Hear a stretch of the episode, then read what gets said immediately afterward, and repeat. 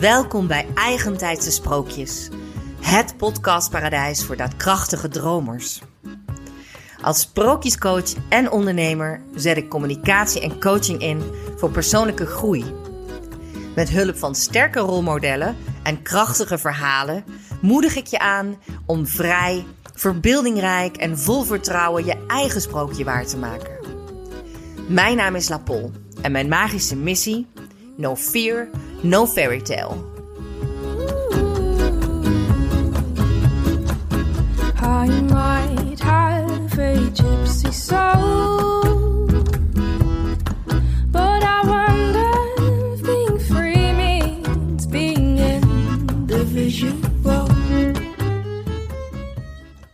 Hallo luisteraars, dit is weer een nieuwe aflevering van Eigentijdse Sprookjes. En naast mij zit Corinne Kemp. Hallo Corinne. Hoi. Corinne en ik die kennen elkaar vanuit een online ondernemersgroep, de M-pop community van Simone Levy. En ja, wij hadden een, eh, we kenden elkaar niet en, en eh, we hadden een instant klik.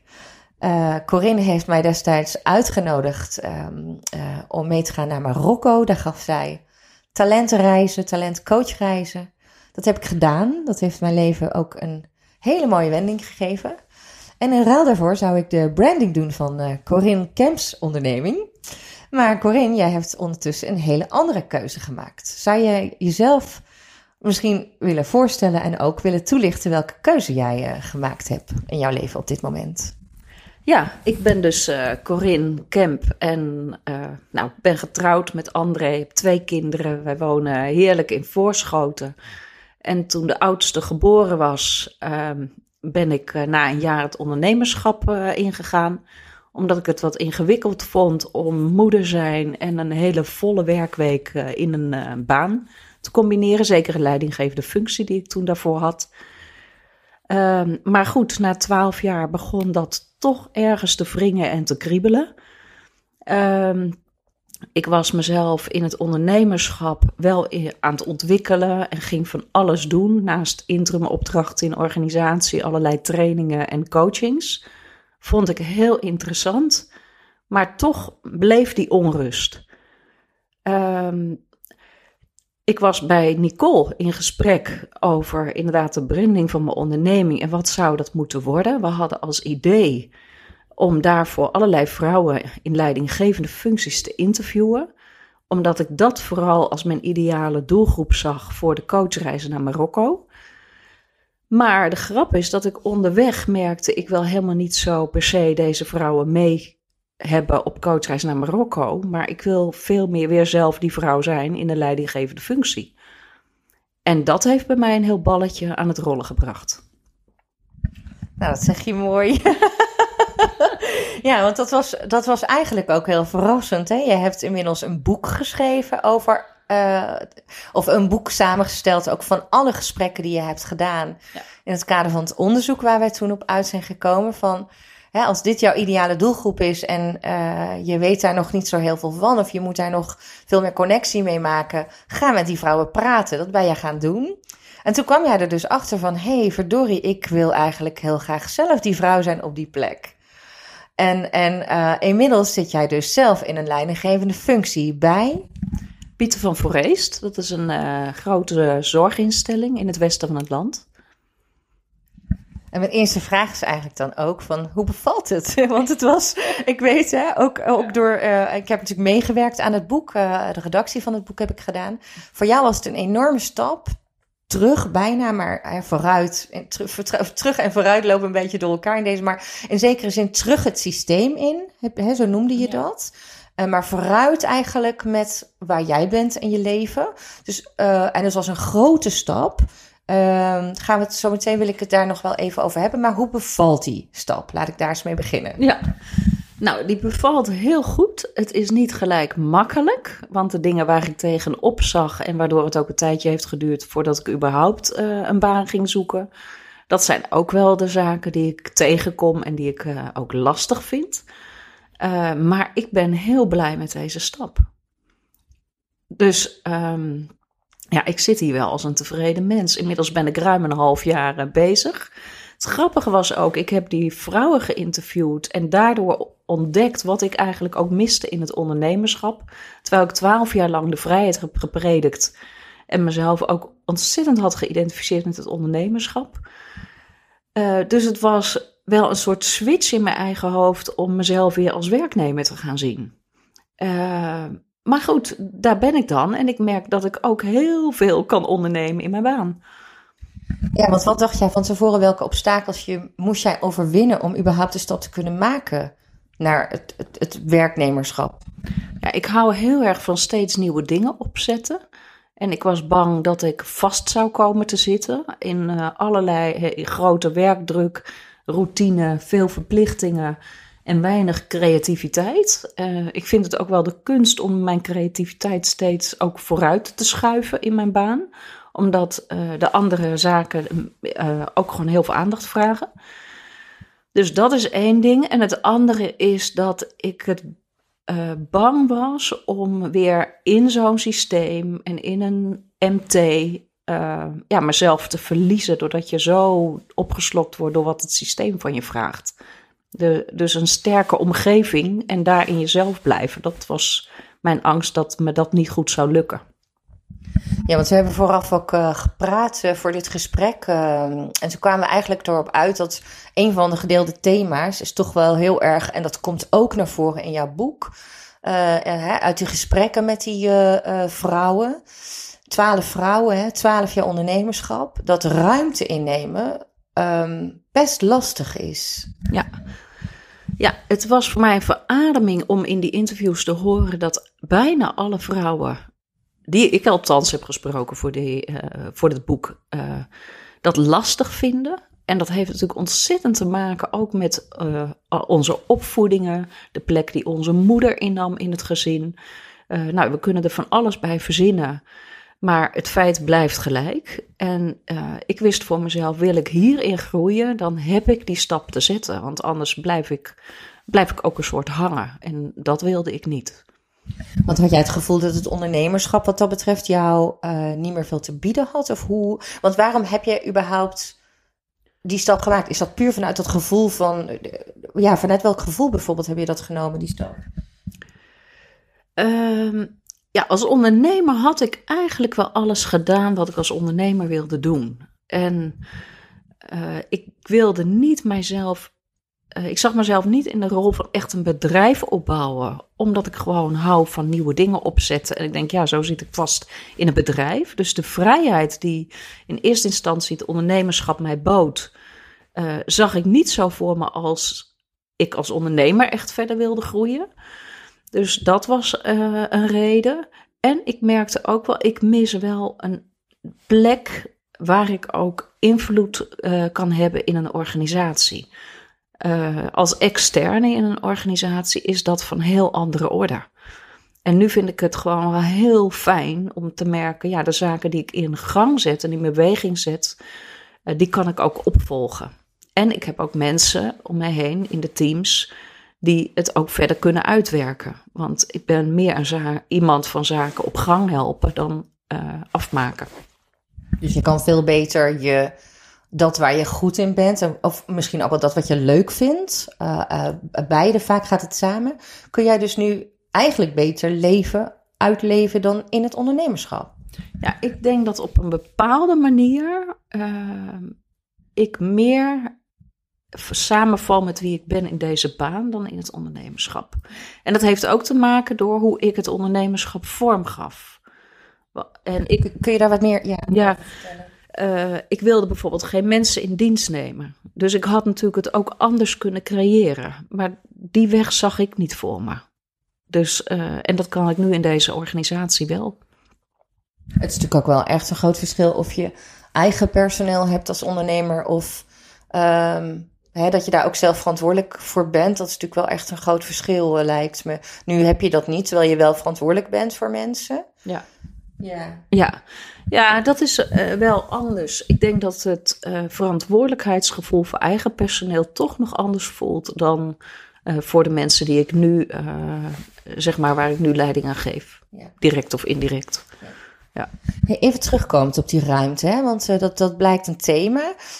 Je plek innemen. Je zegt ook van, hè, hoe, hoe, daar was ik een beetje bang voor, dat ik daar niet misschien eh, ehm, mezelf dan in staande kan houden. Eh, hoe gaat dat? Ja, ik heb mezelf van tevoren voorgenomen. Ik geef mezelf gewoon een jaar om daar rustig in te groeien. Dus niet te druk op de ketel, maar vooral heel goed te onderzoeken wat er gebeurt en ho- hoe ik daar dan eh, mijn rol in kan vervullen en wat ik kan bijdragen. Nou, en ehm, ik merk dat dat stap voor stap wel groeit. En dat heeft ook te maken dat ik het heel leuk vind met mijn collega's. Dus eh, de klik met de mensen met wie ik werk en dat je allemaal eenzelfde ambitie en drive hebt om dingen voor elkaar te krijgen, dat helpt enorm mee. En daarbij geniet ik dan ook wel enorm van al die verschillende expertises die mensen in huis hebben. En eh, de puzzel om dat goed bij elkaar te krijgen en met elkaar vooruit te gaan. Dus, eh, dus ja, het valt me niet tegen. Maar goed, is in zo'n grote organisatie altijd veel gaande, veel aan de hand. En ik heb wel moeite mee dat ik niet altijd mijn eigen agenda kan bepalen. Maar dat delen daarin ook voor mij bepaald worden. Daar hou ik dan weer niet van. Maar ja, je kan niet alles hebben. Dat denk ik ook niet. Volgens mij is het ook inderdaad anders wat je ook daar straks zei: van ik heb deze stap misschien juist wel moeten nemen, omdat ik eh, ook weer moest groeien op een Ja. bepaalde manier. Want waar merk je nu dus vooral in dat jij aan het groeien bent? En, en hè, waarin ben je aan het groeien? Dat is eigenlijk de Ja, dat is wel interessant. Nou, sowieso de onderwerpen waar ik voor verantwoordelijk ben en bij betrokken ben, hè, dat is echt een verschil. Als ZZP'er word je vooral ingezet hè, en ingehuurd op, eh, op je eigen expertise en soms een beetje de grenzen daarvan, maar het heeft daar altijd mee te maken. En nu heb ik gewoon de volle breedte van, een, eh, van deze managementfunctie eh, eh, ja, te pakken. Hè? Of probeer ik die te pakken te krijgen, zo is het soms ook nog. Ehm, maar dat gaat ook over thema's waar ik nog nooit iets in gedaan had. Zoals vastgoed bijvoorbeeld. En ik merk dat ik dat eigenlijk ontzettend leuke onderwerpen vind. Om gewoon echt zo'n brede functie helemaal uit te oefenen. Ja. Had je dat verwacht van tevoren? Nou, ik ben wel altijd heel erg geïnteresseerd in gebouwen en in eh, architectuur. Dus, de, dus dat. ehm, ja, dus dat verbaast me niet. Maar dat ik echt die hele bedrijfsvoering juist zo interessant vind. Dat had ik niet verwacht. En met name omdat ik me als ondernemer vooral richtte op coaching, training, teamontwikkeling, cultuurverandering, organisatiecoaching. Heel andere thema's. Ehm, ja, dus ik geniet er wel erg van dat hier een stuk te leren is. En mijn persoonlijke ontwikkeling. Van nou, hoe neem ik mijn plek in in een team? Mijn ruimte in een grote organisatie. Hè? Hoe geef je dat samenspel goed vorm? Ehm, ja, en ben je daar ook open in? En er zit natuurlijk ook een hele sturingskant aan mijn functie. Nou, hoe doe je dat op een manier dat mensen groeien? Eh, ja, en dan, dat is anders dan als coach, hè, waarbij je eigenlijk niet verantwoordelijk bent voor het resultaat. Maar nu heb ik natuurlijk ook een resultaatverantwoordelijkheid. Ehm, nou, dat vind ik ook balanceren. Dus Ja, daar leer ik ook in. Ja, precies. Want hoe gaat dat inderdaad? Eh, we ook wel zoeken soms naar de rollen, maar ik merk naarmate wij langer met elkaar op weg zijn, ontstaat er ook een soort rolvastheid eigenlijk ehm, van de verschillende mensen. En dat helpt mee. Maar het is ook belangrijk om dat steeds open te gooien en over in gesprek te blijven en op te blijven reflecteren, ook als groep. Ik denk dat dat ook echt een van jouw krachten is. En dat jouw ondernemerschap. En want je zegt, daarin ben ik vooral bezig geweest, toch met coaching, teamontwikkeling. Ehm, en ik kan me nog herinneren ook dat in het interview ehm, van jouzelf, of jouw eigen verhaal in het boek, dat toch ook naar voren komt. Ehm, het, het, het, het telkens dat, dat ontdekken, die ontdekker, of telkens nieuwe dingen blijven doen en open blijven, dat dat eigenlijk Volgens mij is het wel een van jouw kernkwaliteiten. of in ieder geval heeft het werk dat jij hebt gedaan dat met zich meegebracht. Ja, ik had dit niet kunnen doen op deze manier zonder die twaalf jaar ondernemerschap. Daardoor ben ik me heel bewust van. Want als ik het dan vertaal naar die talenten, dat is natuurlijk wat inhoudelijker, hè, omdat wij natuurlijk samen in die archetypen ons hebben verdiept. Eh, dan denk ik, ja, welk talent is nu heel erg actief? Dat is die bouwmeester in mij, hè? die vormgever, die ontwikkelaar. Ehm, en dat is ook wel een soort slavendrijver. En niet alleen voor mezelf, maar ook voor mijn omgeving. Dus daar ben ik me continu van bewust dat, ik daar ook, eh, ook in moet balanceren. Mezelf soms moet afremmen. En een ander heel belangrijk talent dat als ondernemer nog veel meer naar voren kwam, is de zigeunerin. Die gaat in de kern over vrijheid hè, en over losbreken uit patronen. En dat ik dit eerste halve jaar denk, oh, ik, ik, ik voeg, probeer me te voegen en aan te passen en te leren te gedragen in zo'n omgeving. En dat ik dan soms ook denk, ja, maar ik wil er ook dwars doorheen en helemaal weer daarvan los. En, eh, en dat vind ik voor de komende tijd, ben ik daar in gedachten nu mee bezig van, hey, hoe kan ik die zigeunerin in mij meer de ruimte geven, ook op deze plek. Ja. Wat mooi om te horen. Ja. Dat... Nou, maar- ja, precies. Want ik, ik hoor ook wel, ehm, en, en daar ben ik ook nog wel meer benieuwd naar. Je zegt die twaalf jaar zijn niet voor niks geweest. Hè? En ik geloof ook dat elke stap op ons pad, dat dat gewoon direct bijdraagt aan waar we nu zijn. Hè? Het heeft direct bijgedragen aan waar we nu zijn. En waar we nu zijn draagt ook weer direct bij aan waar we straks uitkomen. Hè, dat dat ook, en soms kun je daar echt een hele mooie puzzel in zien, vind ik. Dat stukjes op zijn plek vallen, want van tijd tot tijd zijn we toch aan het zoeken naar die plek of die plek opnieuw aan het bepalen. Ja. Hè, zoals jij nu van ondernemer naar, naar ehm, eh, directeur binnen het systeem bent eh, gekomen. Maar wat heeft jou die twaalf jaar ondernemerschap, wat neem jij daar allemaal van mee op de plek waar jij nu zit? Ehm, heel bewust zijn op dat het niet helpt om vreselijk op het resultaat te sturen, maar veel meer op het proces. Ehm, terwijl ik eigenlijk heel resultaatgedreven ben. Ehm, en ik moet mezelf daar echt op bijsturen met regelmaat. En dat, eh, omdat het gewoon niet helpt. Mensen groeien daar niet van. Dus dat is gewoon heel simpel. Dus dat is één ding ehm, wa- wat mij helpt. Het andere is ook, eh, ja, ik kan niet goed loslaten omdat mijn hoofd altijd doordraait. Maar ik kan op een of andere manier daar toch een balans in vinden. Eh, dus ook dat is anders. Ja, en gewoon hoe organisaties werken, hoe teamprocessen werken, waardoor mensen eh, kunnen groeien en waardoor niet. Dat zijn allemaal zaken waar ik zoveel mee bezig ben geweest. Ehm, ja, dat helpt enorm. Ja, je zei net trouwens directeur van een zorginstelling, maar dat is niet helemaal het geval. Ehm, in onze organisatie ben ik eh, locatiemanager, dus wel verantwoordelijk voor een paar locaties, maar niet in de rol van eh, directeur. Ja, wat zin en neem. Maar, maar goed, ik denk, vind het wel belangrijk om de juiste term eraan te hangen. Dat is heel belangrijk. Anders is de echte directeur, wil de echte directeur opstaan, dan hebben we die. Ja, dan krijg ik ruzie met mijn directeur. Dat wil ik ook niet. Nee, we moeten wel jouw plek gewoon een beetje safe houden binnen de organisatie. Ja, precies. Ehm, eh, jij zei daar straks, ehm, en dat, daar, dat herken ik heel erg van het proces waar ik zelf ook eh, eigenlijk dit jaar doorheen aan het gaan ben. Ehm, want het grappige is, ondernemerschap heeft voor mij, net als voor jou, heel erg met vrijheid te maken. Hè? Jouw eerste keuze voor het on- ondernemerschap was toch van meer vrijheid. Hoe combineer ik moederschap met een baan en zeker met een leidinggevende baan? Ondernemerschap biedt vrijheid, biedt, biedt hè? En eh, tegelijkertijd kun je als ondernemer zo identificeren met je eigen rol als ondernemer. En dus daar juist daardoor ook weer alle vrijheid verliezen in de keuzes die je maakt. En dat heb ik dit jaar ervaren. En daarom vind ik jouw stap zo interessant. Eh, hoe is dat bij jou gegaan en hoe herken je dit? En hoe heb jij dat doorbroken? Poeh, Het zijn drie vragen. precies. Drie vragen in één.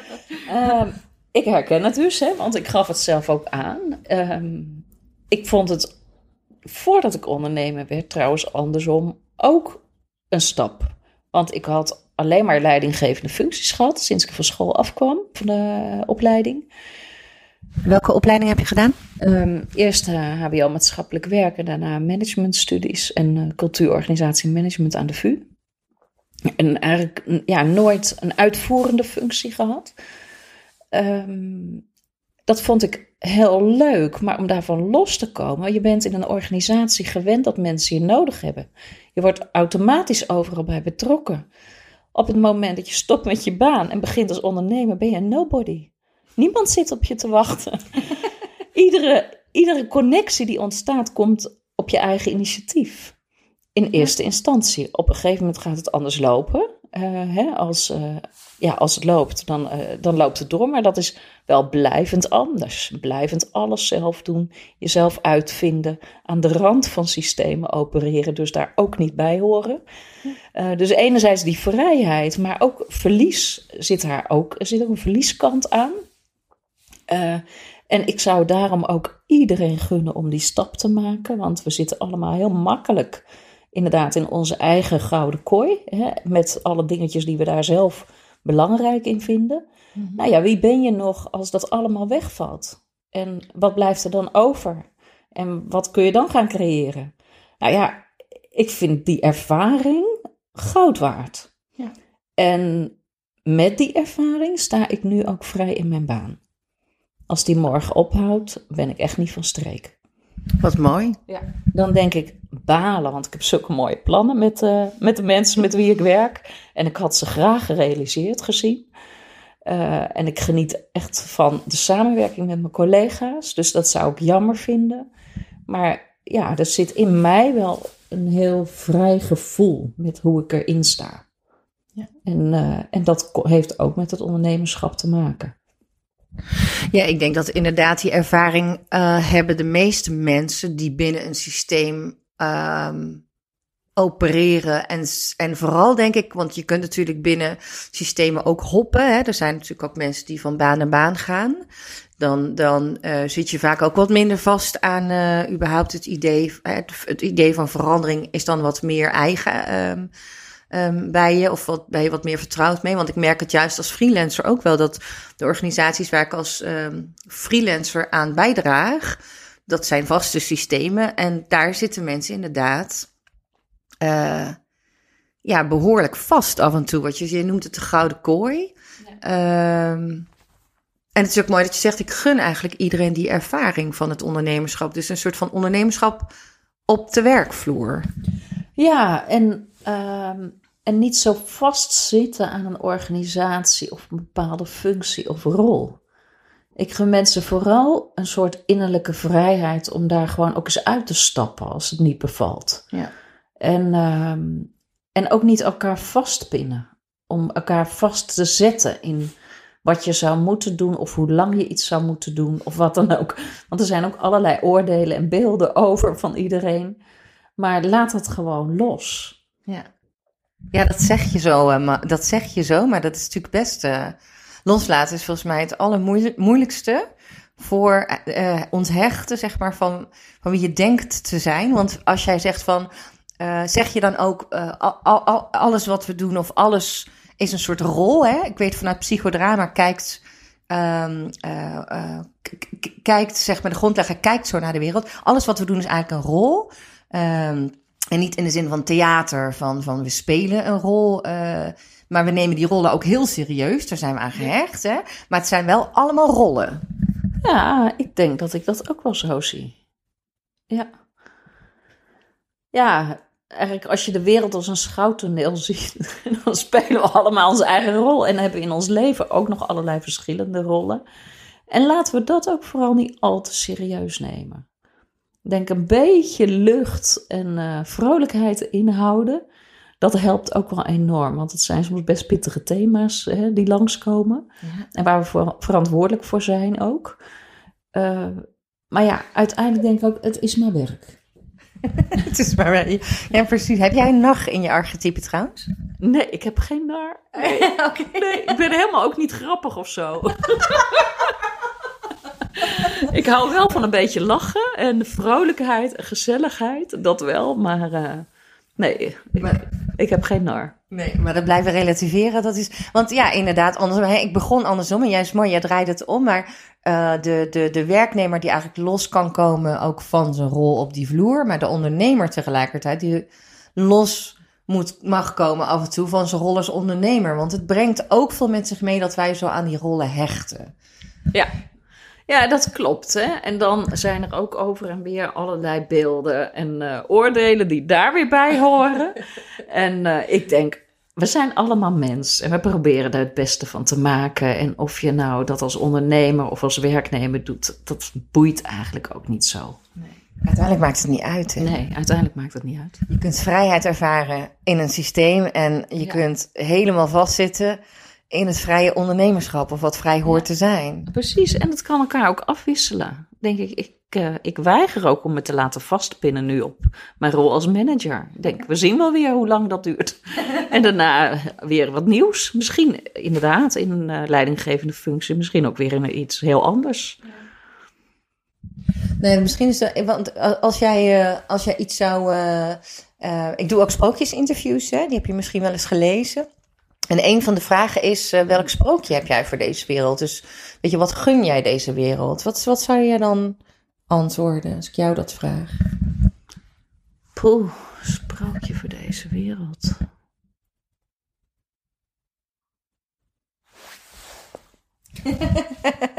We hebben net een gebaar afgesproken, dat is die time-out. We moeten nu een time-out in. Maar ik, doe even, ik gooi even een balletje op, want je zei net iets net wat ik zo hoor over die innerlijke vrijheid. Ik vind dat namelijk een heel mooie, eh, bijna als je het in kon pakken als een cadeautje en je kon iemand innerlijke vrijheid geven, zou dat, jou, eh, zou dat misschien jouw grootste goed zijn? Of wil je er toch nog even over nadenken?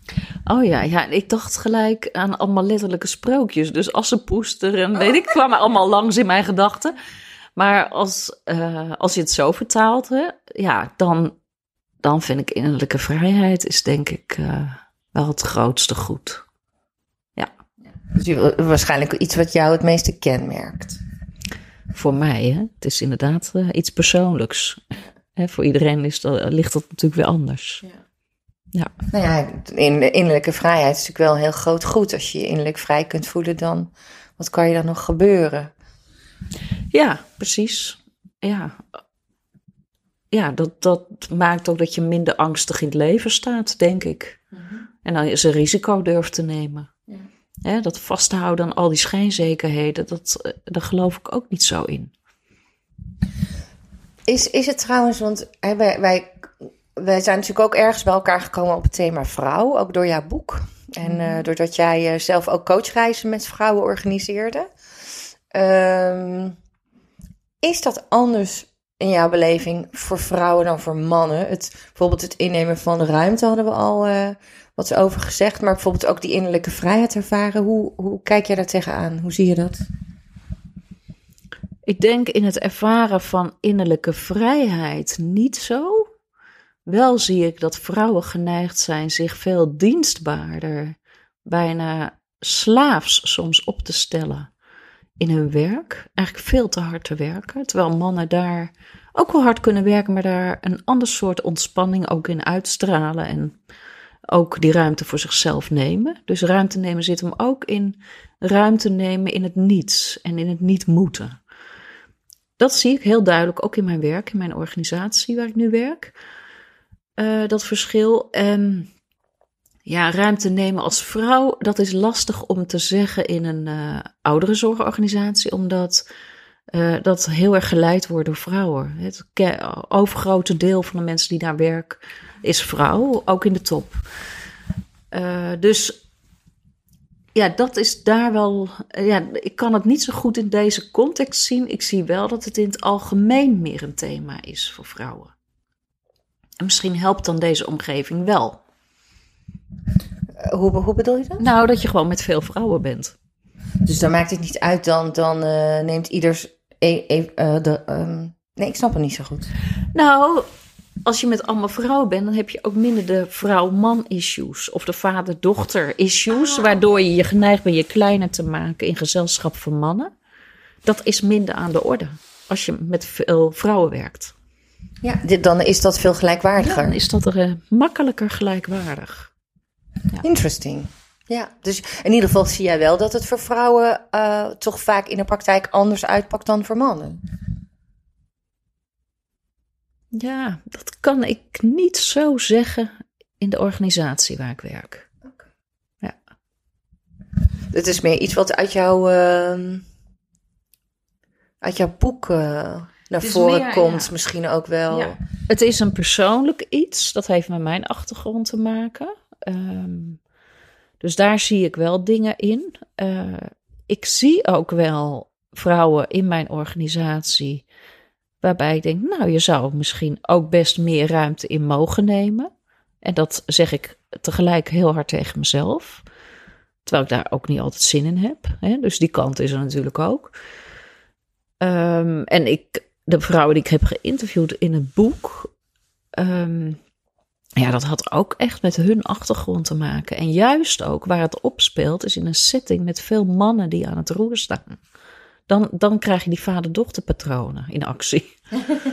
ja. Ja, want ik geloof zeker wel dat het echt een collectief thema is hoor. Dat het eh, natuurlijk hè, juist ook persoonlijk. Hè, voor, voor- maar ik denk wel, als ik in mijn eigen coaching kijk, de coaching sessies die ik nu doe, is het, is het inderdaad eh, heel erg. ehm, een, kan ik alleen maar eigenlijk concluderen dat het een collectief thema is. Dat vrouwen toch met bepaalde thema's worstelen. Mannen natuurlijk op hun beurt ook. Ehm Hè, want deze, ja, deze podcast gaat natuurlijk ook eh, een beetje over, eh, of een beetje over hè, hoe maak je je eigen dromen waar. En, en ehm, ik denk dat voor vrouwen ook ergens een droom is om die gelijkwaardige positie in te nemen naast die man. En eh, om invloed te hebben in de wereld en om gezien te worden, om gehoord te worden. En dat dat ehm, eh, heel lang, hè, of eigenlijk sinds, sinds kort pas, zijn wij dat aan het doen. Eh, als je kijkt naar 2000 jaar geschiedenis en nog eigenlijk veel meer daarvoor. ehm, hebben wij dat gewoon niet gedaan of niet kunnen doen. Of, ehm, dus in die zin zie ik wel een collectief eh, thema eigenlijk. Maar het is wel grappig dat jij aangeeft van ja, ik werk binnen een zorgorganisatie. Dat is trouwens dan wel weer typisch, want als je daar naar meta gaat kijken, is een zorgorganisatie, een zorgtaak, hoort dus blijkbaar cultureel toch iets meer bij de vrouw. Ja. ja, dat is ook zo. Hè? Dus eh, in een zakelijke setting zal dat ook eh, anders zijn. En het feit dat, eh, dat daar ook vaak minder vrouwen aan de top werken, dat, is, dat, dat illustreert wel dit thema.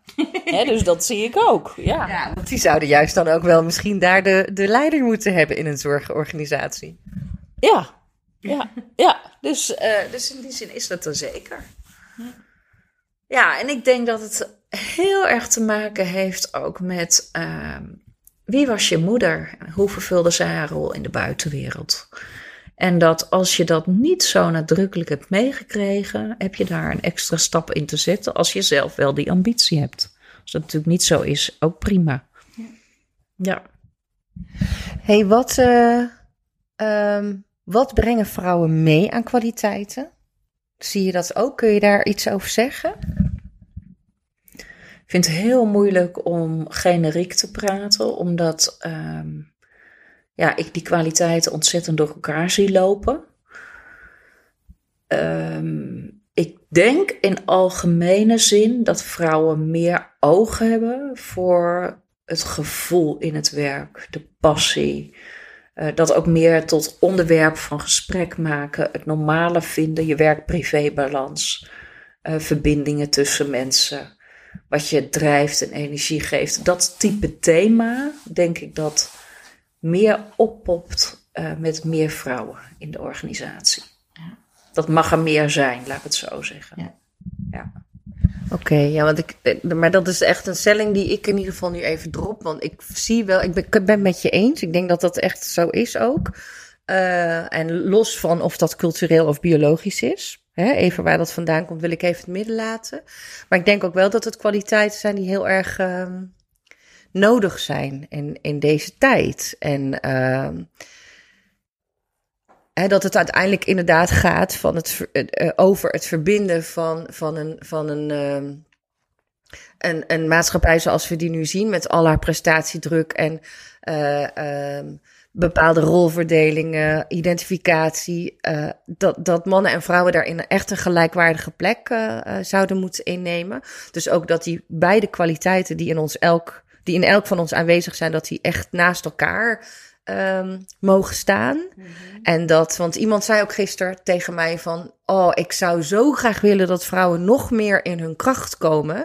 Ehm, om- omdat anders, het gaat uiteindelijk om het samengaan van man en vrouw. Hè? Van, van, van twee verschillende, of noem het yin-yang, of hoe je het ook noemt.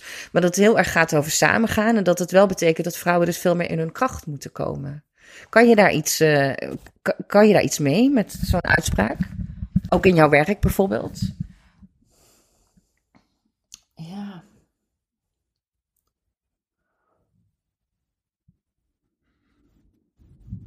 Ja, ik, vrouwen in hun kracht komen.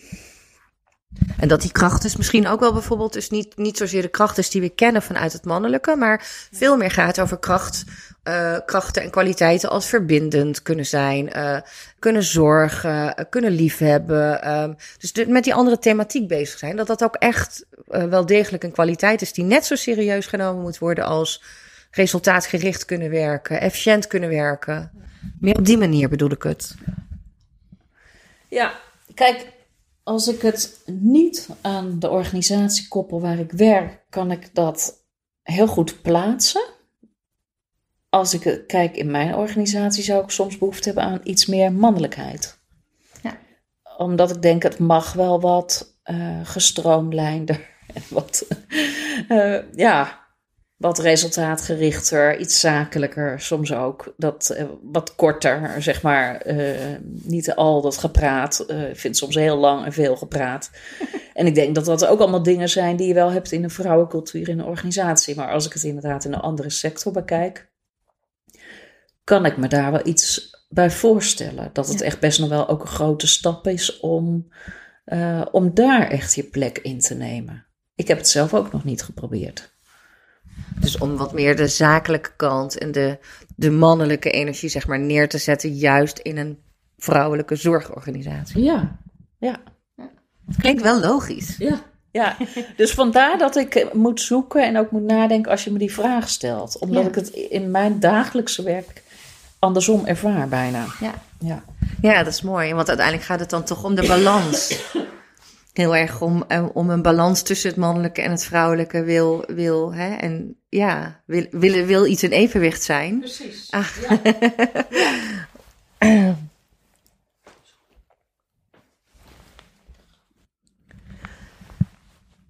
Dus ja, eigenlijk, eigenlijk is het wel mooi, want je, je zegt, eh, eh, je bevestigt het in zekere zin. Alleen in de omgeving waar jij nu zit, is het gewoon precies andersom. Dan daar is heel veel vrouwelijke energie aanwezig en zou het misschien prettig zijn om juist die mannelijke component toe te voegen. Ja, zeker. Dus het gaat om een goed evenwicht tussen beiden. En ook dus in jouzelf. En ook in mijzelf, zeker. Ja.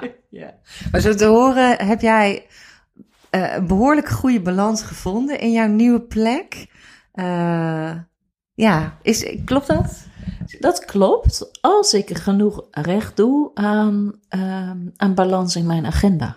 Dat is een hele belangrijke voor mij, want ik merk dat als mijn agenda te vol is, ik te weinig verwerkingstijd heb, dan worden er op knoppen in mezelf gedrukt, waardoor er iets gaat draaien en ik mezelf heel onaangenaam vind worden. Dus, eh, dus dat is wel een belangrijke. En om in de archetype te blijven, mijn basis blijft een kluizenaar. Dus ik heb ook echt tijd alleen na een drukke dag nodig, oplaadtijd. Ja. En die moet ik goed bewaken. En eh, zodra ik dat maar doe, dan, eh, ja, dan gaat het goed. Dan gaat het goed. Ja, Ja. ja. mooi. Ja. Ja. nou, ik wens jou eh, alle goeds eh, en, en eh, ja, die innerlijke vrijheid. Dat is heel fijn om dat even als thema omhoog te halen. Ik denk ook dat mensen daar in het algemeen heel veel aan hebben. Hou jezelf innerlijk vrij. Ehm, ja, en heel veel succes en geluk op, op deze weg. Hoe tijdelijk of hoe lang die ook mag zijn. Precies. Nou, dankjewel. Jij ook. Dank je voor het gesprek.